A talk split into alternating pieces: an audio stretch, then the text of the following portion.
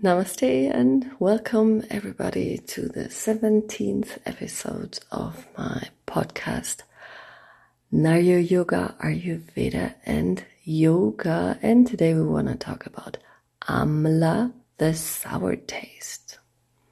So the sour taste is foremost built by acids in our foods.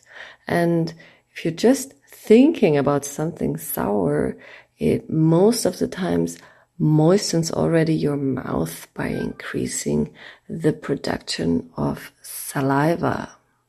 So the sour taste harmonizes vata and aggravates pitta and kapha.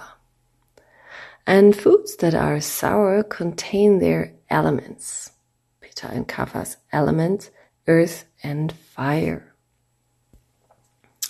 It ignites the appetite and it awakens the spirit and helps to regain energy. And therefore, it is stimulating, refreshing, satisfying, and it can eliminate dryness.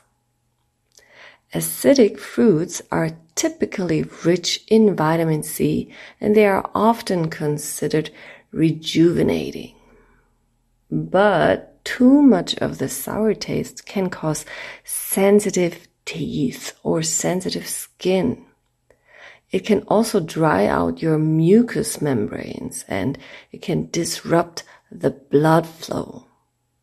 And also an overdose can cause congestion and itching throughout your body, a high thirst and indigestion and it can also lead to agitation and impatience if you have too much sour food.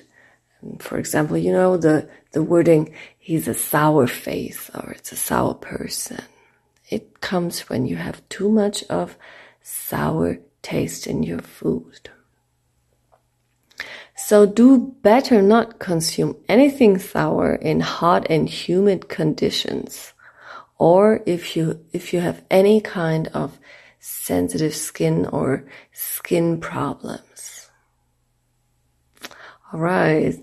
To sum it up, the sour taste amla is balancing vata and aggravating pitta and kapha.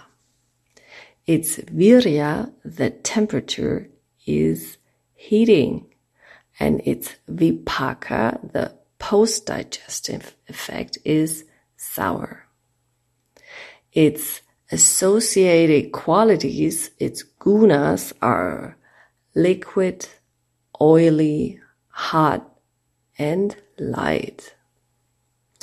It can stimulate positive emotions like understanding, comprehension, and appreciation. And in excess, it can provoke criticism and selfishness, rejection, even hate and jealousy.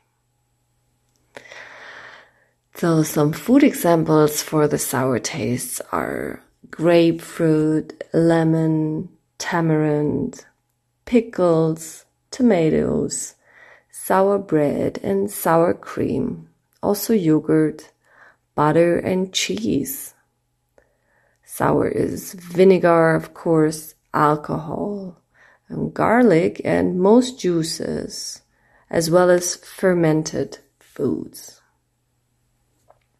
But there is one exception, or there are one more than one, some exceptions. For example, amalaki, the fruit amalaki, which is called the sour fruit, is just like pomegranate and lime, not pitta increasing because its virya is not heating, it's not heating in the temperature, it is instead cooling. And therefore it reduces heat. So it reduces pitta. That's the, that's three exceptions. All right, so today we talked about the sour taste. Next time we will talk about the salty taste. Till then, looking forward to it. have a nice week. Enjoy the rainy weather it is here. I don't know how the weather is uh, in your country. Here it is raining. So, till then, namaste.